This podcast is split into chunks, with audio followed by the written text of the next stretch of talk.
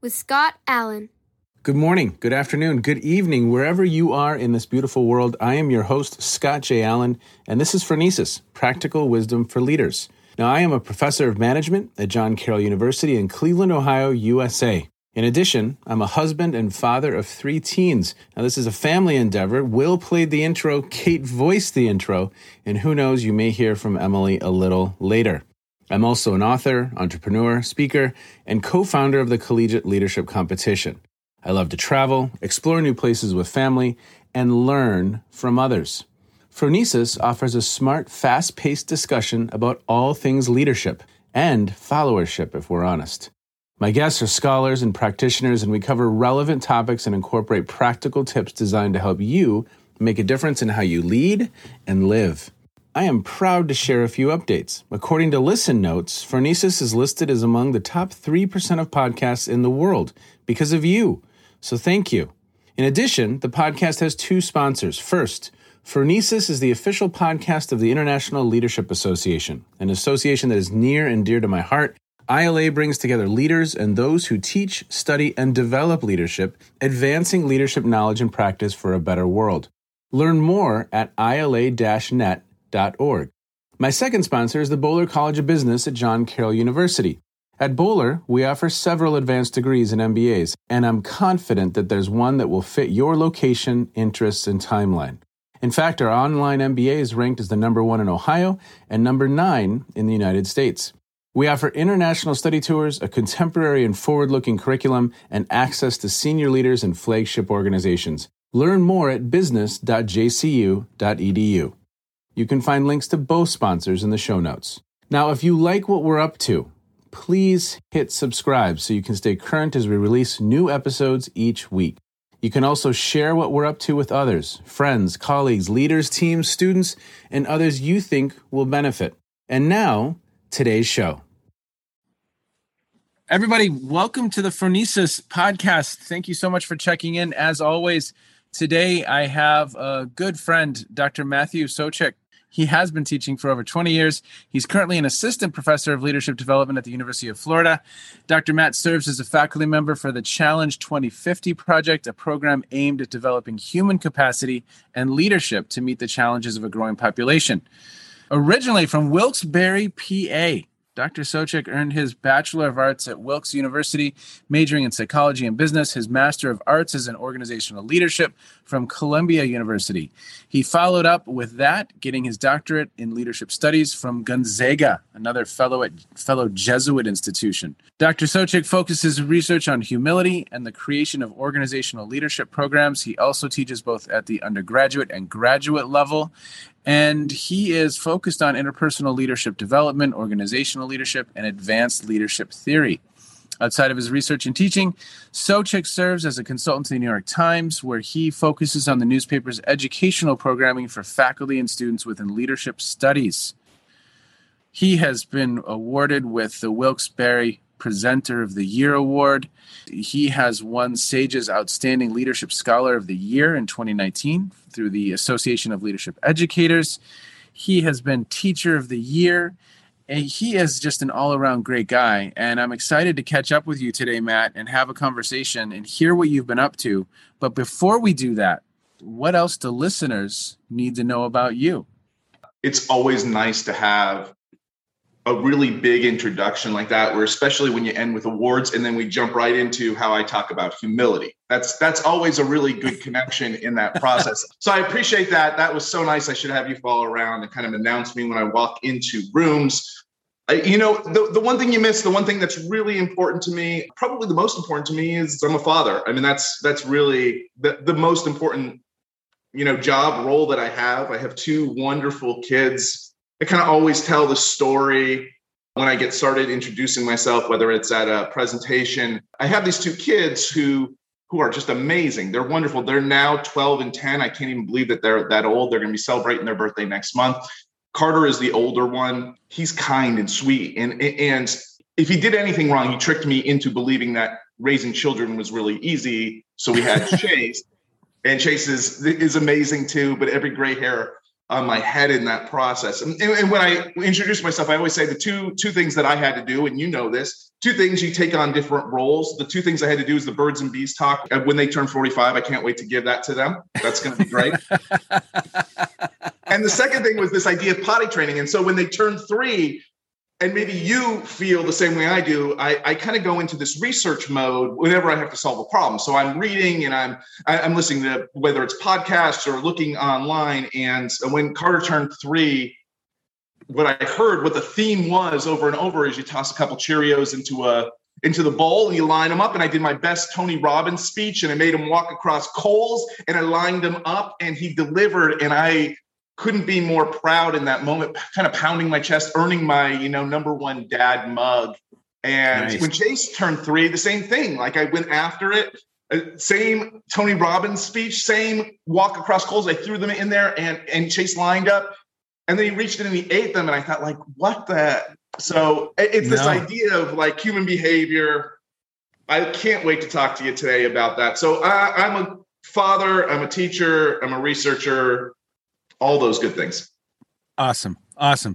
Well, you know, I, I need to have an expert on. I, I need to, I mean, yes, family, right? I mean, I think yeah. even through the pandemic, it was a leadership challenge for my wife and I. We were a team. How do you work together to, how do you lead your children and influence your children? Yes, the potty training. And, you know, I, I've never told this story in the podcast, but when we were to, when it was time for us to have our children no longer use the oh my gosh what what they what are those things called when they when they are like a binky or something. Yeah like a binky. When when it was time to get rid of the binky that's what we'll call it because i can't literally think of the name of it. We said to our daughters hey here's how this works.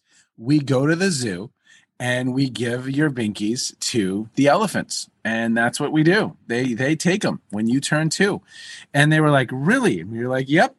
So maybe this is not the best parenting because we are kind of lying to our children but we said look you know they need them Actually, it was the monkeys when we started off. It was the monkeys. So my wife and I are driving to the zoo. It's the big day. It's arrived, and, and we're kind of the girls are feeling a little anxious about getting rid of their binkies. Their pacifiers is the word I was looking for. Pacifier, yes. And yes, yes. And so we we were we kind of built it up. You're going to give them to the monkeys. It's going to be awesome. It's going to be great. My wife and I are having this kind of challenging day. We're kind of kind of going back and forth with one another. We get to the zoo. We get to the monkeys, and there isn't a monkey in the cage. and we built this up for our daughters. Where are the monkeys? And so my wife looks at me and she goes, elephants need them too. And so we marched over to the elephants and we That's left it. them on a little curb. And then we said goodbye and we waved to the binkies. and so you just reminded me of that story.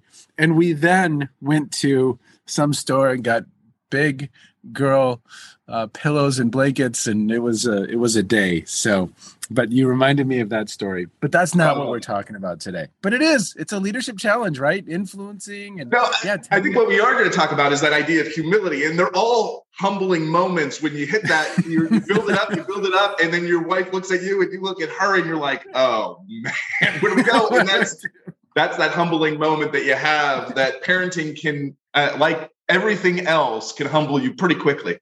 Yes. Well, let's go there. So tell me about your latest efforts, your latest work. I'm excited to learn more. Yeah, uh, you know, very similar to to you found some passion in a particular subject area and over the last decade kind of put my time and energy into talking about it and researching it and finding people's stories and talking to people who knew far more than I did about it and decided to write this book called The H Factor. And it really talks about humility and how important humility is in leadership and how so often it's overlooked. It's overlooked in our leadership education programs, it's overlooked in our organizational programs. And then it, it isn't practiced, and we're shocked when it's not practiced. And mm. the book really goes into kind of the why humility is important, why it's not practiced, who needs humility, and then ultimately there's this how do we develop humility and how can we put that back into leadership programs so talk about that so i have this is a topic i've never i mean obviously I intuitively understand the concept. But take us into some things that you learned about the topic that kind of stood out for you, because I've never, I don't even know that I've ever really seen a, a, a an academic paper on the topic, but I'm sure it's a whole universe. Is that accurate? You know, I think people tend to stay away from it. And I'll tell you why in just a, a minute. I think where I came from or how I got here is uh, I, I, was originally reading Jim Collins' book many, many years ago, and he he comes out and talks about that level five leader, and and the yep. book has sold four million copies. It's wildly successful. It's on every manager's you know bookshelf, proudly displayed there. And he talks about this idea of humility and determination as being the two key pieces that really great leaders have. Yet you don't see it often, and, and you don't no. hear people talk about humility a lot. And there's a story that goes into in why I call it the H factor, but this idea of I was watching the X Factor show with my stepdaughter, and this young singer came up and he was he sang in Spanish and it was beautiful and it was amazing. But then he then he came up and talked to the judges and he was really chauvinistic. I mean, he was just like, "Hey, woman, what'd you think?" sort of thing. And, and at that point in time, I think it was like Demi Lovato or somebody who said, geez, you know what's even sexier than singing in Spanish is humility. I can't believe it. And he just kept going and he kept whacking at these judges. And I thought, like, geez, that's really important. This idea of humility becomes really important, even if technically you can sing really well. But then out of the blue, all four judges give him a yes and move him on. And it was like this shocking moment of like, wow. but it's not. Like, technically, we care so much more about what someone can do in the moment than that idea of humility, that idea of character. And the reason it resonated so much with me was my daughter was sitting there and didn't even didn't even face her. And I, I thought at that moment, and it was kind of the moment with social media, and it's where we've gotten to now, and definitely something that I think you've seen where we really lack some humility in how we present ourselves. We lack humility in how we present leadership to some degree.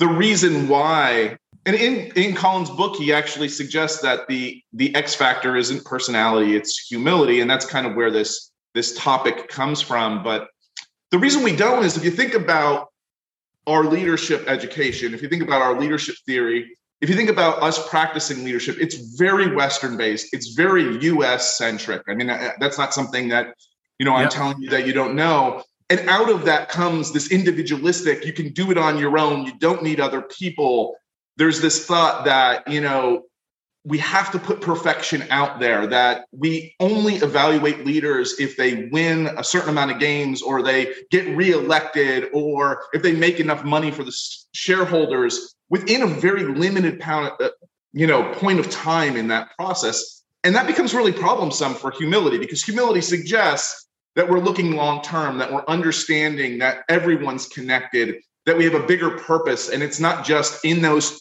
you know 10 wins or getting elected. So i think america is set up not to promote humility as being kind of that core value.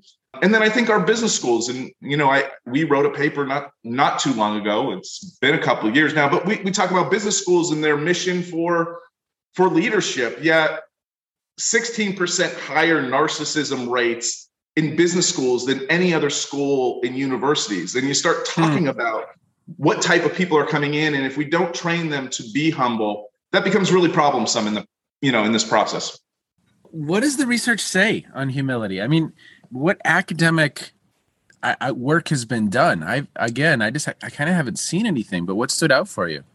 You know what i loved about the topic was so once you start to explore it and i had not seen much on it other than collins stuff uh, yeah. so the more i kind of looked into it and the book really kind of goes into this it's an amazing piece. And I know when you write about emotional intelligence, there's some similarities in that. And, and I would mm-hmm. argue that Goleman and Meredith Salovey, like they set the stage for Brene Brown to, t- to talk about vulnerability and be okay with that. And now I think we're at the point where we can start to talk about humility as being something that really resonates in our culture, in our organizations. And I found that. So in the hmm. book i you know and throughout the process i had some wonderful interviews one of those was, was laszlo bock who used to be the vice president of google and he talked a lot about this idea of when he first got to google in the 90s they used to do those really crazy questions i don't maybe you've seen the movie the internship with vince vaughn and owen wilson yeah.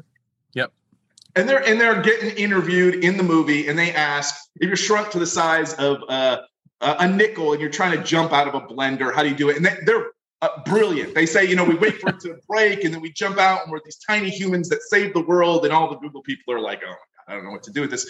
But those were really true questions. That was a question. How many manhole covers were in New York City was a you know an interview question. It's 10 times harder to get into Google than it is Harvard.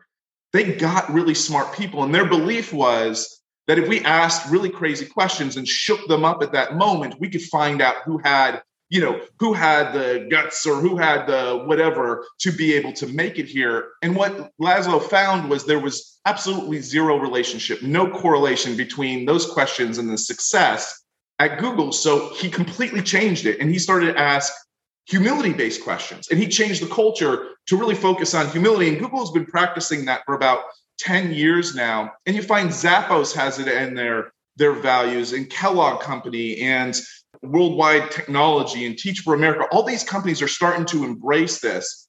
So practically, you start to see humility in there. And then the research starts to pile in. So, over the last decade, there's wonderful researchers out there who are talking about humility having this wonderful relationship, correlation with all of these pro social characteristics like perception and diversity and creativity Emotional intelligence and humility are connected, as you would imagine. Engagement, fairness, forgiveness, generosity, intuition, performance. Not only performance and how well people perform, but focus on performance in this process. And then things like teamwork and systems thinking and well being are all now being connected to humility. And then you start taking it one step farther and you start thinking, is there some common sense around this? And and it really is true. I mean, if you think about all the world's religions, the one core feature they have is humility. And, and you start thinking about great leaders, and you think about Benjamin Franklin and, and you know George Washington, James Madison, Abraham Lincoln, Frederick Douglass. There's books and books and books that talk about humility as being their core characteristic, and it it really resonated with me more recently when I started to look into those thought leaders who would be kind of out there writing books. So Simon Sinek and and Dale Dale Carnegie and, and Warren Bennis and Stephen Covey and Malcolm Gladwell, they all talk about humility, not as a book, but at some point in their books, they talk about this. So where it really resonated with me was there is very few characteristics that Google and Moses and Dale Carnegie and Ben Franklin all would suggest in leadership are important and that research would back up. And it tends to be humility in that, that process. So there's just wonderful research. And, and I think where it goes is this idea that we look at ourselves and then we look at the importance of others and then we look at the overall purpose and that kind of gets us to humility. How are you defining humility? Is there a definition that you use?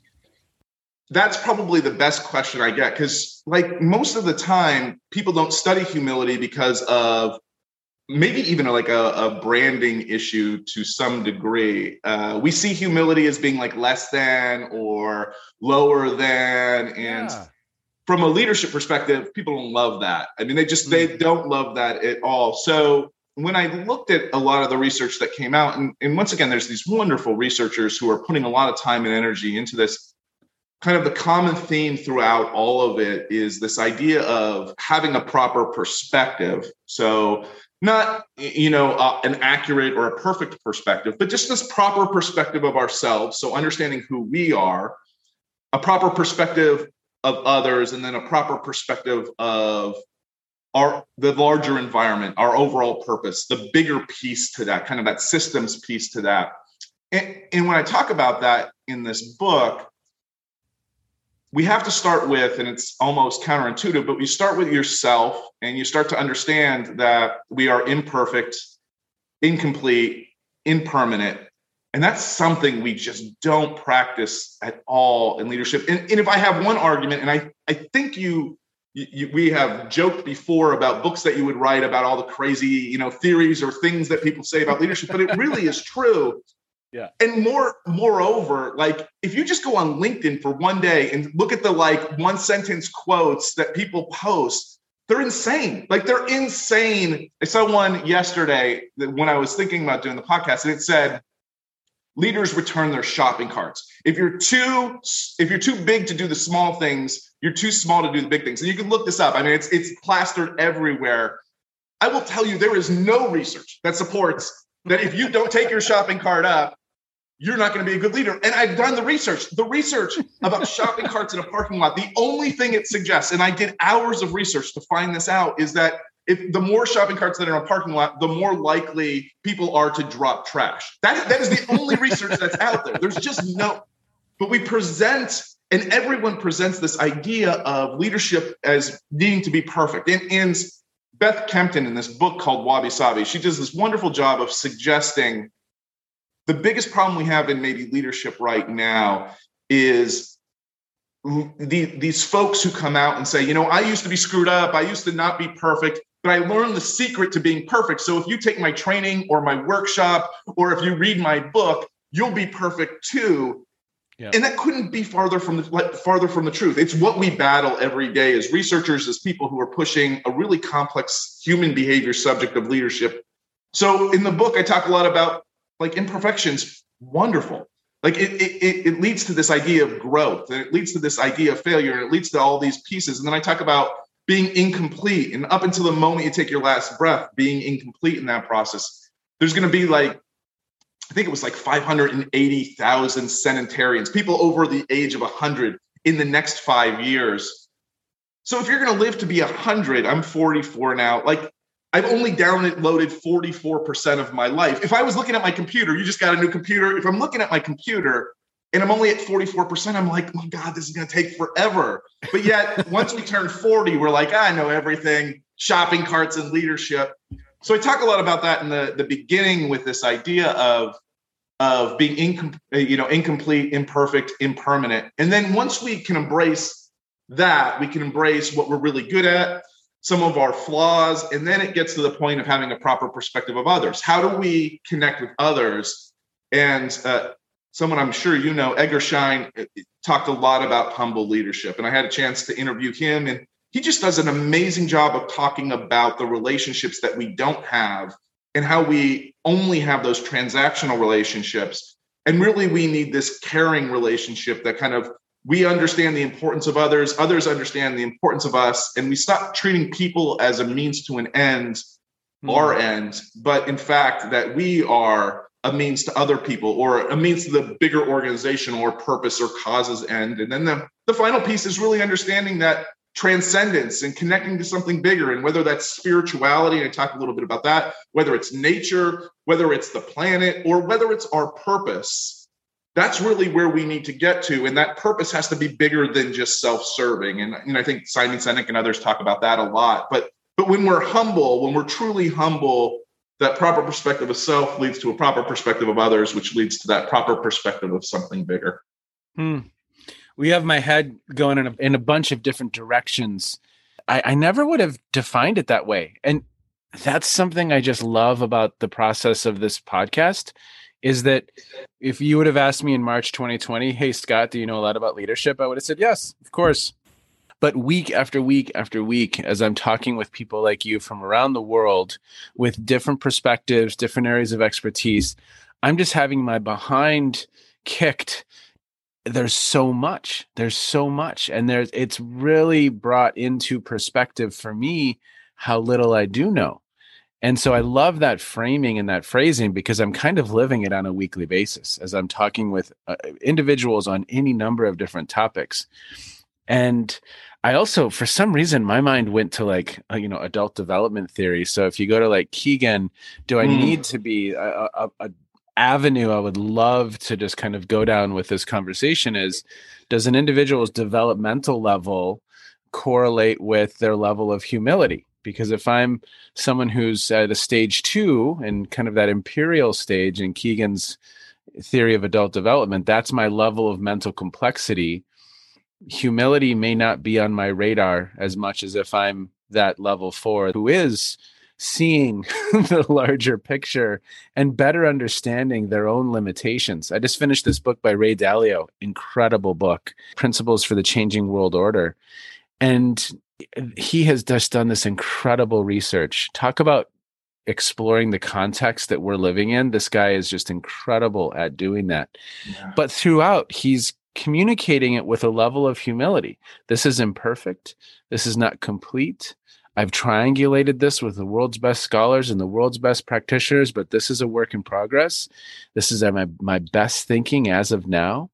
And I think it's just it's disarming and it it's it's comforting in some ways when you're in the presence of someone that is not uh, you know presenting as if they've figured out the magic bullet that doesn't that doesn't exist uh, you're 100% right and i think the research supports this idea of older individuals tend to be much more humble than youngers. And if you think about when you were 20 and what you believed yeah. you knew, you knew everything. And then when you get to be older, you believe you don't know anything in that process. So I think from a research standpoint, developmentally, there's things that happens. But if we just look practically at, at, at pieces, you know, uh, Benjamin Franklin was a really great example of this. He he kind of growing up had a tremendous amount of misfortunes, failed businesses, to a point where he he got to this place where he was like i got to be a better person so he came up with these these 11 different characteristics he was going to work on and and they're yep. as you can imagine kind of normal ones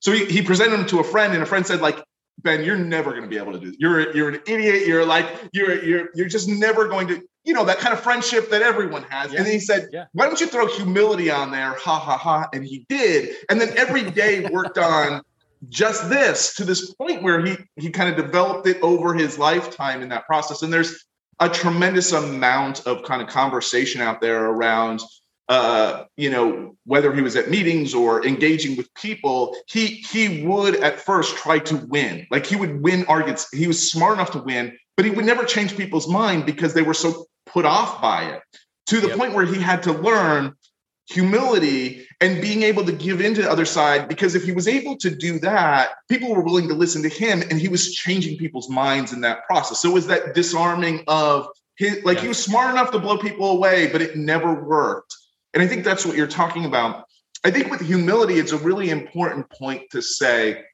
when we get to this point of proper perspective we often see like arrogance and overconfidence as being the opposite of humility. So arrogance, overconfidence. Let's just take overconfidence. Overconfidence is the opposite of humility. And I think that's the biggest mistake we make about humility because the opposite of overconfidence, and you don't want to be overconfident in leadership, but the opposite of that is like, you know, uh, lacking complete confidence and not being good. So nobody wants that either. What I talk about with humility in the book is it's like that sweet spot. Aristotle called it the golden mean. There's a lot of people who've talked about it. But what humility does is it, it gives that proper perspective that we are not lacking of confidence, but we're not overconfident. We're like the perfect amount of confidence yeah. on a spectrum in that process. And that's what our humility does. You are no more humble if you say, Gosh, I have nothing and I'm no good. And I'm sure the author didn't say, I have no idea what I'm doing and don't read this no. book and I'm an idiot. No, I mean, he had the perfect amount of humility to say, I'm confident but I'm not overconfident in, in the person. And I just got off a, a podcast a couple days ago, and they asked me who I would, you know, have dinner with. And one of the people, uh, which I'm sure is on a lot of people's list, is this uh, Einstein. And the reason I would love to have dinner with Einstein is he was one of the most humble people in the world. He would consistently say, like, everything I've done is nothing compared to the universe. Like, I know nothing. And all I'm mm. trying to do is know a little bit more in that process. And that's what kind of propelled him the final story with this is Steve Jobs is a really good example of someone the first time around who had no humility at all. And, and he was fired and crushed, crushed to some mm. degree. And during that period of time between the first time he served as Apple's uh, president CEO to the second time in that process, he found his biological mother. He went and, and had a lot of coaching and engagements. And when he came around the second time, he was still narcissistic, but he had humility to match with that. So he had people who were saying to him, Steve, we need to listen to these people. And he would listen the second time around. Yeah. Bradley Owens from BYU did this amazing study where he looked at narcissists and compared them. And narcissists there's some good traits in narcissism, um, a lot of bad traits, but there's some good, I mean, really confident, really engaged, know what they're doing, are great speakers. And what he found is that the the kind of counterbalancing element that separated really poor leaders who were narcissistic compared to narcissism that works to some degree was this idea of humility that they had someone that gave them feedback that talked to them that they could engage with so it really is that kind of sweet spot in the middle that counterbalances the things on extremes? Yeah. Go on a thought experiment with me. When is it not advantageous to display humility? What do you think? You know there's this idea that i i believe if we're really going to get to a place where we can solve complex problems it's going to be really important for us when it's yeah. not good is in the current world we're living in now and i ran into i was doing a training i'm sure you know this moment you're doing a training and you're engaged and you're giving your research and you're like things are flowing and it's great and i had this this gentleman from india raise his hand and he said i came in humble and everyone in my organization said, You're too humble. You need to be more cutthroat. You need to go after people. You are getting walked all over in this culture. And the truth is, whether we look at women leaders who naturally have humility, a lot of research suggests women have more humility than men in their practice, or you look at individuals who are coming from a more Eastern culture, bringing in humility, they really have difficulty in our culture, in our organizations who promote this idea of siloing and cutthroat and don't share answers and you need to do whatever you have to do to get ahead. So we need a shift so that we can embrace it. But at this point, we're not at it. And it's really hard for folks who try to practice it. Yeah. I mean, I have to imagine there's times where the, uh, the the person next to you is going to to to promote themselves is going to not have that realistic perspective of self but yet they still advance. well, right? I mean, look at our world around us. Look at our politicians. Look at look at our coaches. Look at you know, look at our business leaders. And it's funny the short-sightedness we have. So people like Lee Iacocca or or even Jack Welch to some degree is when they take over, they're like in that short period of time are amazing. But then they leave an organization that just falls apart and doesn't do as well as it, it, should and and we don't think of that as being part of them. As soon as a coach is done after winning the super bowl that's that's their legacy. It's not what they turned over or how the next person moved forward. Bruce arians who's down here in tampa you know won the super bowl not too long ago and he was he was going to stay on for another year and mostly it was because Tom Brady was retiring, and Tom Brady comes back, and then Bruce Arians he, he leaves. And, and a lot of the news down here in Florida is this idea is, oh my, he must have not liked Tom Brady. And he just came out recently and said, I could never leave my assistant coach with the quarterbacks we have now.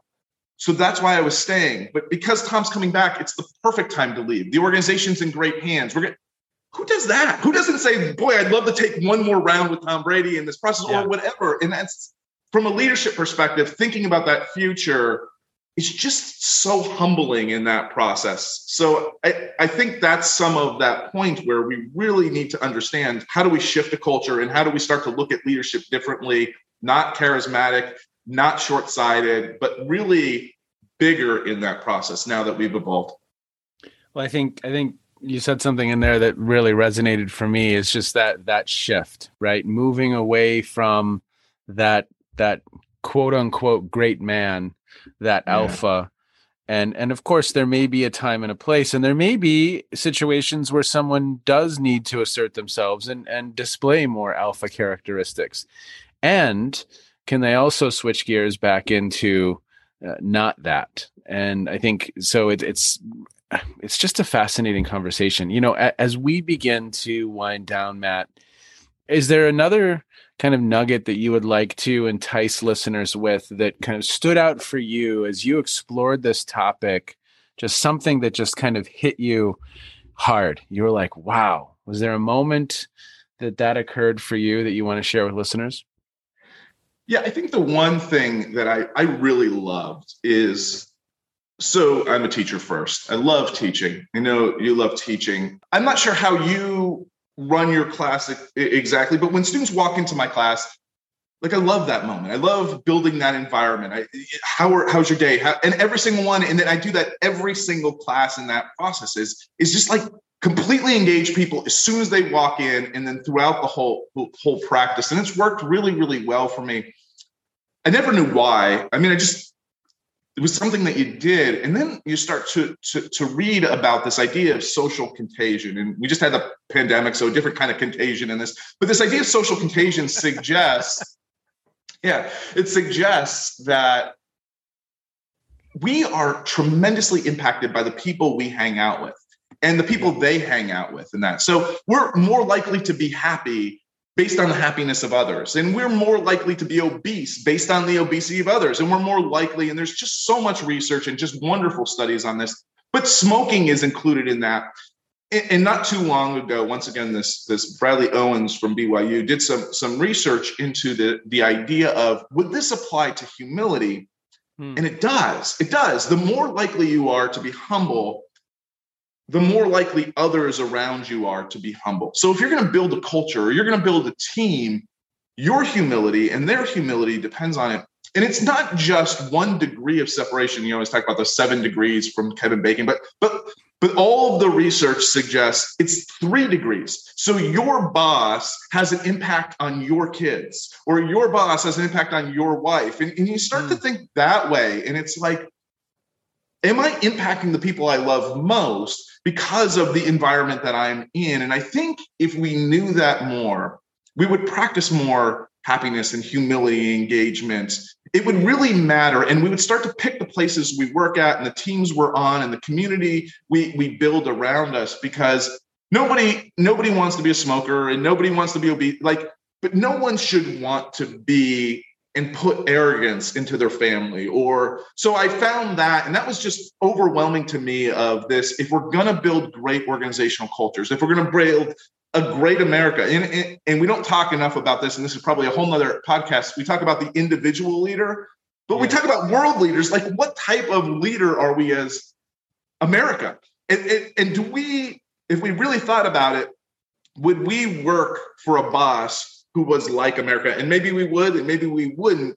But if we talk about it on a leader role that way, do we have the humility that we would want the leadership to have? And then how do we build that into our culture? Because boy, I think whether it's gas prices or wearing a mask, and I come from Florida, so wow, we could talk about that forever. But the divide that is us at this point in time needs a great deal of that sweet spot or humility to have conversations around. Yeah, I, I love that. That would you work for America? yeah, would you work for America? That's, I mean, would you work for America? That's exactly right. What's the good, bad, and ugly of that?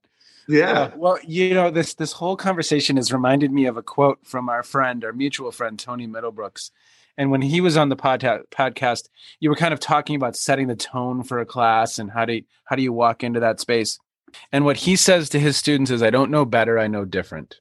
And I think for me, that that at least it, based on my limited understanding of this topic, I think it it it doesn't devalue what he knows. He knows a lot but he knows different. And together we're going to explore and yeah, together we're going to investigate and together we're going to try and better understand this topic. And I think for me at least, I, I, have students listen to a podcast that I did with him, and, and they just always that just resonates like yeah. post after post, yeah. comment after comment. Students love that spirit because I think it enters the space in just this it's contagious way. Right? Yeah, it's just contagious. to your point, right? Yeah. Mm, hey, can I ask I you a quick it. question? Um, yeah. Tony, wh- where does where does he work? Oh, that's right. University of Florida. Little Go school, Gators. little little school in um, uh, the south of the United States. That's right. That's right. That's right. That's right. Go Gators. they're coming up. They're they're they're, they're making right. a go of it, right? Yeah. We have a lot of promise. We have a lot of promise. That's right. A lot of promise. Oh, okay. Last question, sir. Please. What are you listening to? What are you streaming? What's caught your attention in recent weeks? Uh, it could have something to do with leadership. It could have nothing to do with leadership. But what's caught your eye? Yeah, and I hope that you will confirm this. writing a book is one of those labors of love. And, you get into it, and there's deadlines, and you're just stressed, and you're given everything. And by the end of it, you're like, oh, I'm never going to talk about this topic again in my life. I think for the last couple of weeks, I have still loved this and still been engaged with this. I'm trying to find more pieces from a practical sense so, uh, doing a lot of reading around the idea of humility, but from other areas. So, Beth Kempton is one of those that I talked about. Wabi Sabi is the book from a cultural perspective, talking about the, the perfection of imperfection. Um, but then also trying to find ways to tune out. And I'm trying to catch up on things like Ozark, which I really liked, and, and some others. Uh, I had to put all of those away and on the shelf during this process. So now it's a lot of uh, kind of binge watching and trying to watch this and that and, and, and enjoying my summer to some degree well we could we could look at we could watch ozark through the lens of uh, humility that would be an interesting one that would be an sure interesting would. one it sure would it sure would oh, well, sir, I may see you in a couple weeks, and I'm looking forward wait. to that in Kansas yep. City, and uh, I, I, will look forward to catching up. I really, really appreciate your time today. Oh, man, Thank this was great. Thank you so much for having me on.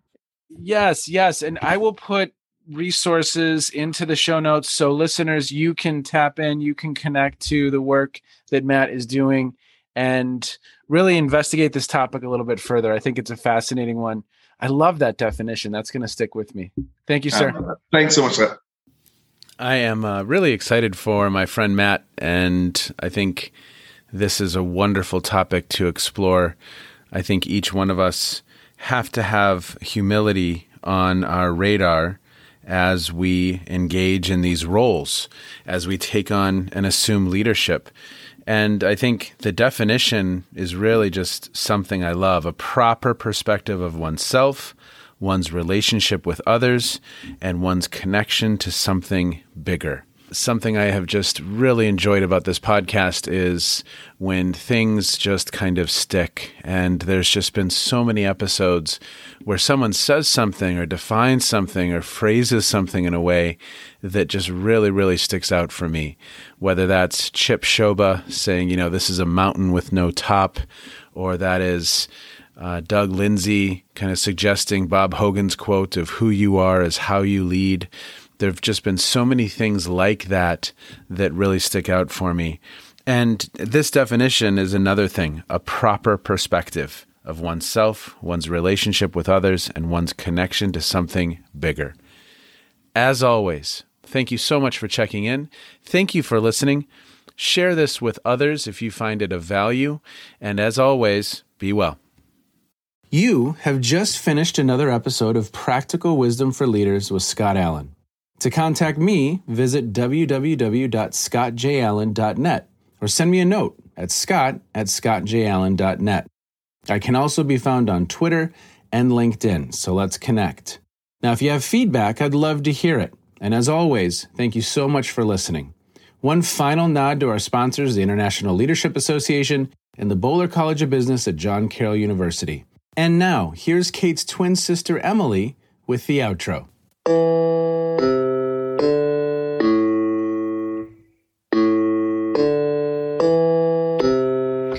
been listening to Phronesis Practical Wisdom with Scott Allen.